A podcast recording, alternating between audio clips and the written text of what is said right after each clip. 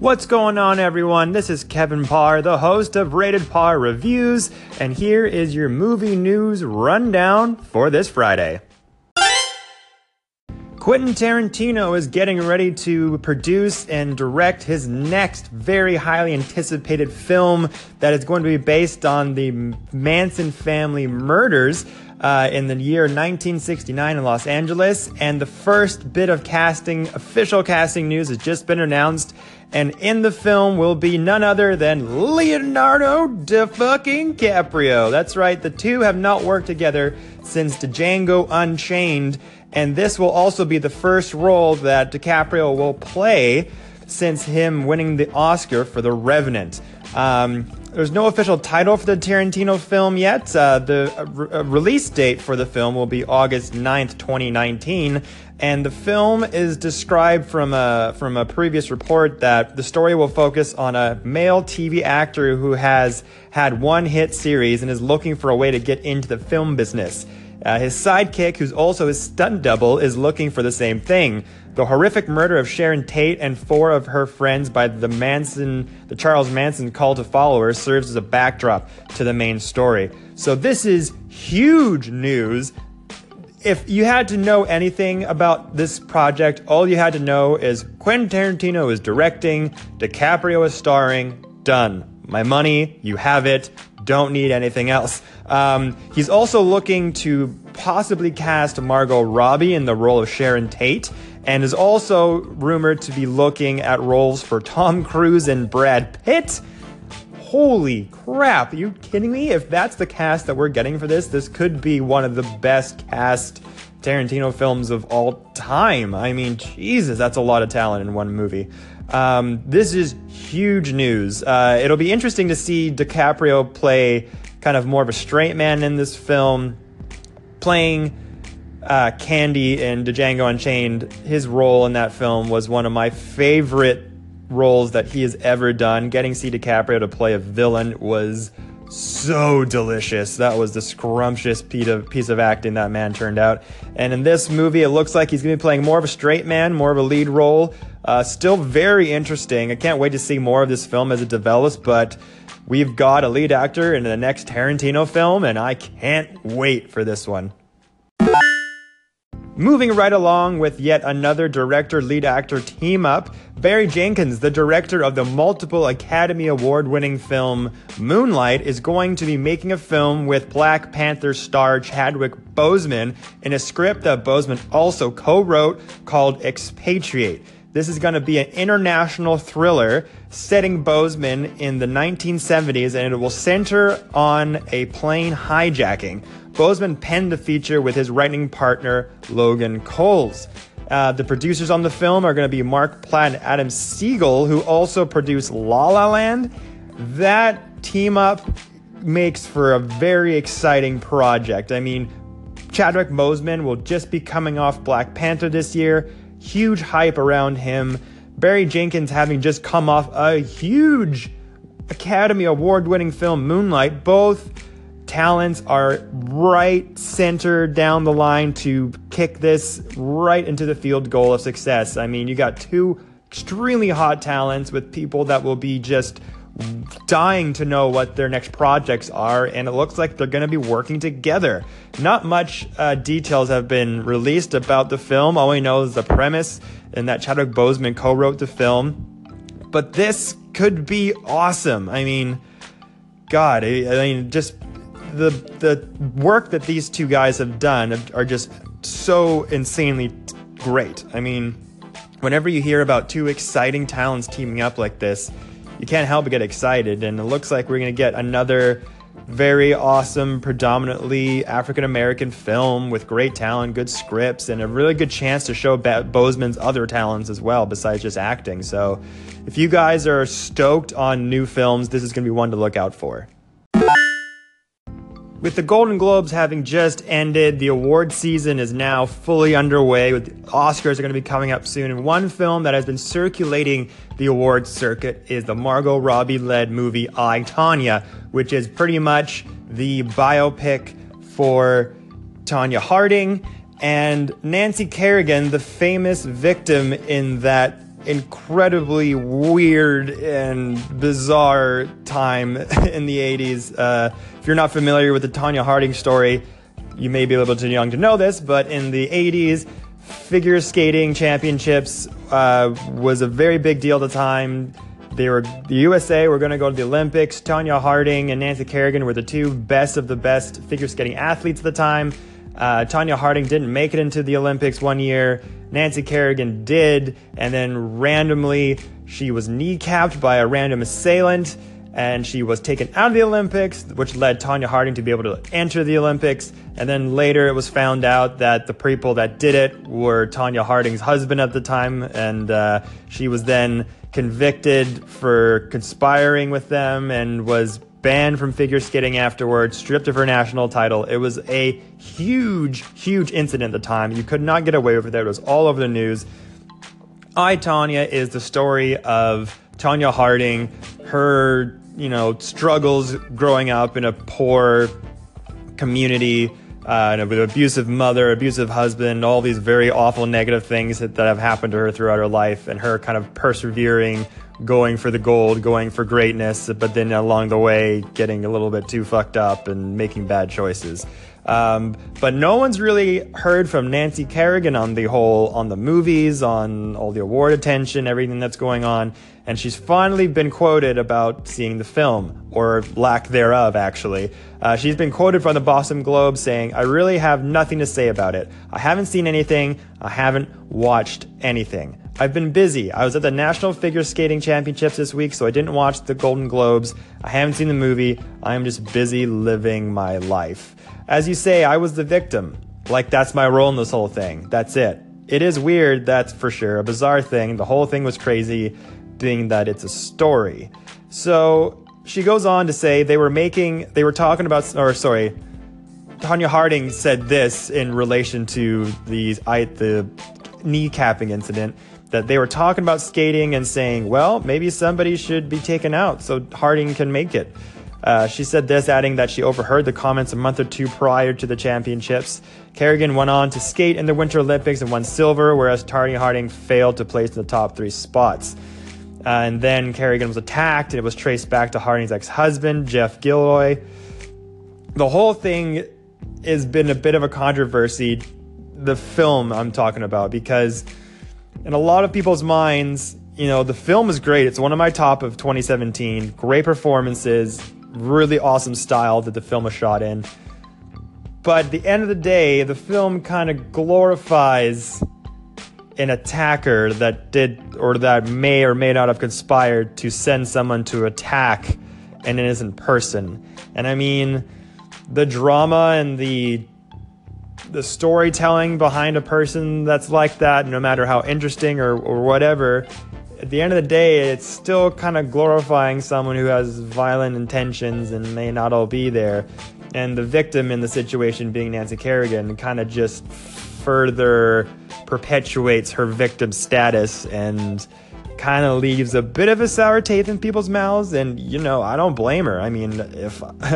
I myself have been assaulted in my time. I have had a broken jaw from someone attacking me on the street, and Lord knows if that person went on to get a movie deal about his life and it was surrounded around breaking a guy's jaw on the side of the street, and then I see the movie in theaters and the stories being retold everywhere, that would kind of piss me off as well. So, I mean, I mean that's just that. I mean, good Nancy Kerrigan for not really giving much of a fuck, but yeah, it's good to know that she, you know, the whole thing is just kind of beneath her and she doesn't give it a fuck. A cyborg movie still in the works over at DC Entertainment? Uh, well, apparently to actor Joe Morton, that's the case. The actor was recently quoted by Entertainment Tonight saying that, from what I understand, there will be a cyborg movie. It will be about him and I and about the family that he came from how he becomes a cyborg, etc., but from whence he came as well. I think it's very exciting. I think it's exciting because there aren't that many, if any, black superheroes. And in his case in particular, because there is no alias, because there is nothing for him to hide behind, and that he has to be who he is all the time. I think it's a great kind of allegory for what it means to be black in this country. For those of you who don't know, Joe Morton plays Cyborg's father in Justice League and is famously Charles Dyson in Terminator 2. Um, this is interesting because we there has been an updated slate for DC's films to come out. Um, the slate has changed multiple times, and if anyone listening to this has been trying to keep up to date with what the hell Warner Brothers and DC are up to these days, the slate seems to change every six months. I remember when they first announced the DC cinematic universe, there Green Lantern was in there, Cyborg, Flash, just everyone under the moon was going to be getting its own film. Recently, they've changed it a couple times, taking films out, adding new ones in. Apparently, there's going to be three different Harley Quinn movies being developed. Lots of chatter going back and forth. But on their most recent updated slate, the aforementioned Cyborg movie was not in it. But now we're being told by Joe Morton that it is still happening. And, you know, the context of how they asked him and everything, who knows? Maybe he wasn't even, doesn't even know about the updated slate. Maybe, you know, the last he knows that there was going to be a Cyborg movie and just no one's given a call to say it's not happening anytime soon.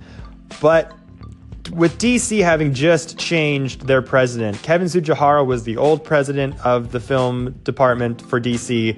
And after Justice League bombed at the box office, he was let go. A lot of structure has changed inside the film studio since then, with new people being promoted, other people being fired. And if they have any sense of just how the modern landscape of cinema is shaping, female led films are now going to be big. Marvel's Black Panther is coming out. It has sold the most pre sale tickets of any Marvel movie to date.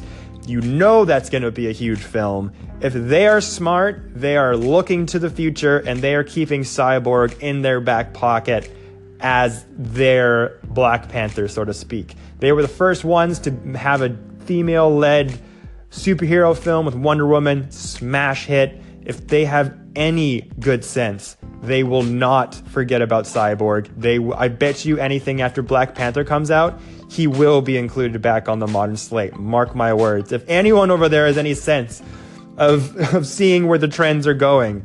They need a ethnic led, and not ethnic's the right word, but they need a superhero film led by someone who's not white. They just do. Whether that's African American, Mexican. I mean, if you look at the landscape of DC characters, there are a lot of different ethnicities represented in that company. So, man, I just hope they, they make a move and, and push that out sooner than later.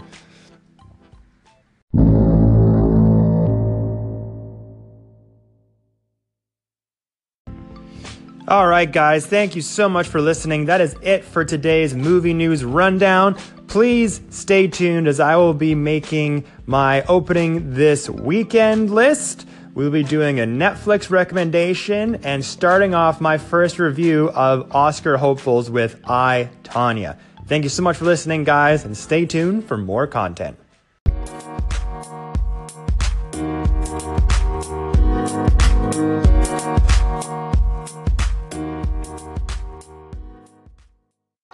It is Friday, which means new movies are being released today, and I'm about to give you a list of the best ones you should check out this weekend in my What's Opening list. The Post is an American political thriller film directed and produced by Steven Spielberg and written by Liz Hannah and Josh Singer. Set in the early 1970s, the film stars Mel Streep, Tom Hanks, Sarah Paulson, Bob Odenkirk, and many others, and it depicts the journalists from the Washington Post and the New York Times who published the Pentagon Papers classified documents regarding the covert involvement of the United States government during the Vietnam War. Principal photography began in New York City in May 2017, with the film premiering at the Museum in Washington, D.C. on December 14, 2017. Now, a little uh, history behind the production Amy Pascal, who is a megastar producer who is currently heading Lucasfilm, successfully won a bid in October 2016 for the rights for the screenplay. In February 2017, Steven Spielberg had halted pre production on The Kidnapping of Edgardo Mortara after a casting setback and consequently opened his schedule to other potential films to direct. The following month, it was announced that Spielberg was in negotiations to direct and produce the film, with Meryl Streep and Tom Hanks in talk for the roles of Katharine Graham and Ben Bradlee. The Post is the first time that Spielberg, Streep, and Hanks have all worked together on one film. Spielberg read the screenplay and decided to direct the film as immediately as possible, citing that when I read the first draft of the script, this wasn't something that could wait three years or two years. This was a story I felt we needed to tell today. Spielberg elected to work on the post while post production work continued on his visual effects heavy Ready Player One, a method he previously used during the concurrent productions of Schindler's List and Jurassic Park. Josh Singer was hired to rewrite the screenplay 10 weeks before filming. As production commenced, various the New York Times figures who were associated with the Pentagon Papers case included James Greenfield, James Goodale, Alan Siegel, and Max Frankel objected to production plans for the filming of The Post because it does not emphasize the Times' role in breaking the story. Goodale, who was the time who was at the time the Times in house counsel, later called the film a good movie but bad history. The film began principal photography in May 2017, and on June 6th, it was announced that the project, retitled The Papers, would feature a cast including Alison Brie, Carrie Coon, David Cross, Bruce Greenwood, Tracy Letts, and a bunch of others. Uh, but on August 25th, the film's title reverted to The Post. Spielberg finished the final cut of the film with the final sound mix also completed with the musical score a week later. The critics' response has also been huge for the film so far. Uh, Rotten Tomatoes has an approval rating as of right now of 88%. The site's critical consensus reads The Post's period setting belies its bitingly timely themes brought compellingly to life by director Steven Spielberg and an outstanding ensemble cast. On Metacritic, which assigns a normalized rating to reviews, the film has a weighted average score of 83 out of 100 based on 49 critics inciting universal acclaim. Entertainment Weekly gave it a very positive review, comparing it favorably with previous journalist films such as All the President's Men, and stating Spielberg makes these crucial days in American history easy to follow. But if you look at the post next to something like All the President's Men, you see the difference between having a story passively explained to you and actively helping to untangle it. That's a small quibble with an urgent and impeccably acted film, but it's also the difference between a very good movie and a great one. So this has a ton of accolades going into it. I mean, you got Tom Hanks, Meryl Streep, Steven Spielberg with a very strong supporting cast. If you're someone who loves journalism movies, if you love someone who loves unsolving, uncovering a mystery, or just loves the Vietnam War and all the controversy that went around in that in American politics, definitely go and check this one out, guys. I highly recommend it. Paddington 2 is a live action CGI animated comedy directed by Paul King and written by King and Simon Farnaby. Based on the stories of the character Paddington Bear created by Michael Bond, it is the sequel to the 2014 film Paddington and is produced by Heyday Films and Studio Canal. The film stars Ben Whishaw as the voice of Paddington, with Hugh Bonneville, Sally Hawkins, Brendan Gleeson, Julie Walters, uh, Peter Capaldi and Hugh Grant in the live action roles. Principal photography began in October 2016 and ended in June 2017. The film has already been released uh, in November in the United Kingdom and on January 12th in the United States and has grossed $133 million worldwide so far. And this is before the release of it today in America and Canada. The film received universal acclaim with critics praising the direction, screenplay, and Hugh Grant's performance as Phoenix Buchanan. At the 71st British Academy Film Awards, it received three nominations, including Best British Film and Best Actor in a Supporting Role for Hugh Grant. Paddington 1 was a big, unexpected hit. Uh, it broke out. It's a very beloved character in in uh, the British community. It's also a, a very beloved character in fiction and and uh, for children worldwide. And this film has been getting again very strong reviews across the board. It's a very fun, family-oriented film that's great for kids, fun for adults. It doesn't pander too far to the kid side. It doesn't pander too far to the adult side, obviously. And the the consensus on this film is it is just fun. It's a good time at the movie, something to share with your kids, or if you just want to go enjoy just watching a cute CGI bear run amok and do a lot of funny things. Um, this is one for you and your family to check out. Uh, in April 2015, David Heyman, the producer of Paddington, confirmed that he would produce the sequel of the film. It was also announced that Paul King would return to direct and co-write with Simon Farnaby. Uh, they, like I said, Heyday Films and Studio Canal produced the film, and they definitely have a runaway hit with this one. Uh, uh they're looking to reproduce the success they had in the first one, so we'll see how it goes. And weirdly enough, Hugh Grant's been getting a lot of praise for his very small but strong supporting role as the character's villain, I would say. Uh, not, I haven't heard anything about this. I haven't about like who he like the story of Paddington. I'm not really familiar with it.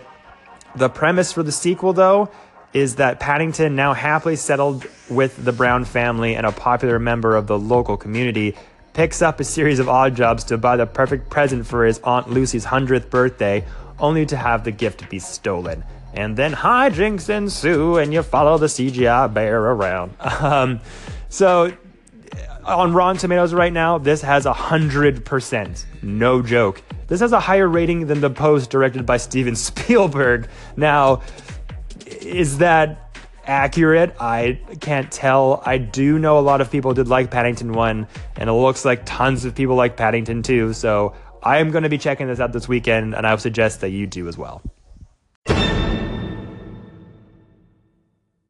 The Commuter is an action thriller starring Liam Neeson, Vera Farmiga, Patrick Wilson, Jonathan Banks, Elizabeth McGovern, and Sam Neill, and follows a man who gets caught up in a murder conspiracy after meeting a mysterious woman while on his daily commute on the train. This is a typical Liam Neeson action thriller. The man has done so many at this point and doesn't seem to want to slow down on them. The film premiered in New York City on January 8th, 2018, with releases in the United States on January 12th by Lionsgate and the United Kingdom on January 19th to be coming up soon, uh, by Studio Canal. It had a select IMAX release and it received mixed reviews from critics who called it familiar but praised Neeson and the genre thrills. Uh, the main plot for The Commuter is Michael McCauley, played by Liam Neeson, is an insurance salesman, sure, uh, who is on his daily commute home. A mysterious stranger contacts him and offers him $100,000 if he identifies a hidden passenger on his train before the last stop. As he works against the clock to solve the puzzle, he realizes he is caught in the midst of a deadly criminal conspiracy and that his life and the lives of his fellow passengers are at risk. Bum, bum, bum. Um, and the development behind this film uh, in January 2010, I don't know how to say his name perfectly, so I'm just going to go for it. Olatande Osunami? I'm not saying that right, I'm so sorry uh, boarded the film as director for the production company Golden Circle Films with a screenplay written by Byron Willinger and Philip de Blasi. More than a year later, in August 2011, Julian Jarrold was reported to be directing the film for Golden Circle, and in January 2016, the now Director attached Jaume Collet-Serra closed a deal to direct the film, marking his fourth collaboration with Neeson, and was also reported to executive produce through Ombra Films with partner Juan Sola. Uh, casting in 2015, it was announced that Neeson would be starring in the action thriller produced by Studio Canal. In tw- June 2016, Vera Farmiga joined the cast in a role described as a mysterious woman who boards a commuter train and proposes an enticing opportunity to Neeson's character, one that has dire consequences if he accepts. Uh, the project marked the second working collaboration between Farmiga and Collet Serra after 2009's psychological thriller Orphan. And on June 13th, Sam Neill and Elizabeth McGovern and Jonathan Banks were added to the principal cast. So, this obviously is a no brainer. It's a Liam Neeson action film. We've seen this happen many times before, just in different circumstances. Once he did that Taken franchise, all bets are off. I think he's done probably around eight or nine of these action films at this point. And again, they're just turn your brain off kind of films. I mean, if you're an action junkie, if you missed the days of old 90s, 80s simple action film, just want to see Liam Neeson blow some people up, why not? Go have fun. Go drink a beer with a couple of your friends before going. Shoot the shit, talk about your week, go see this, have a fun time, and then afterwards you can all bet each other on who does the better Liam Neeson impression.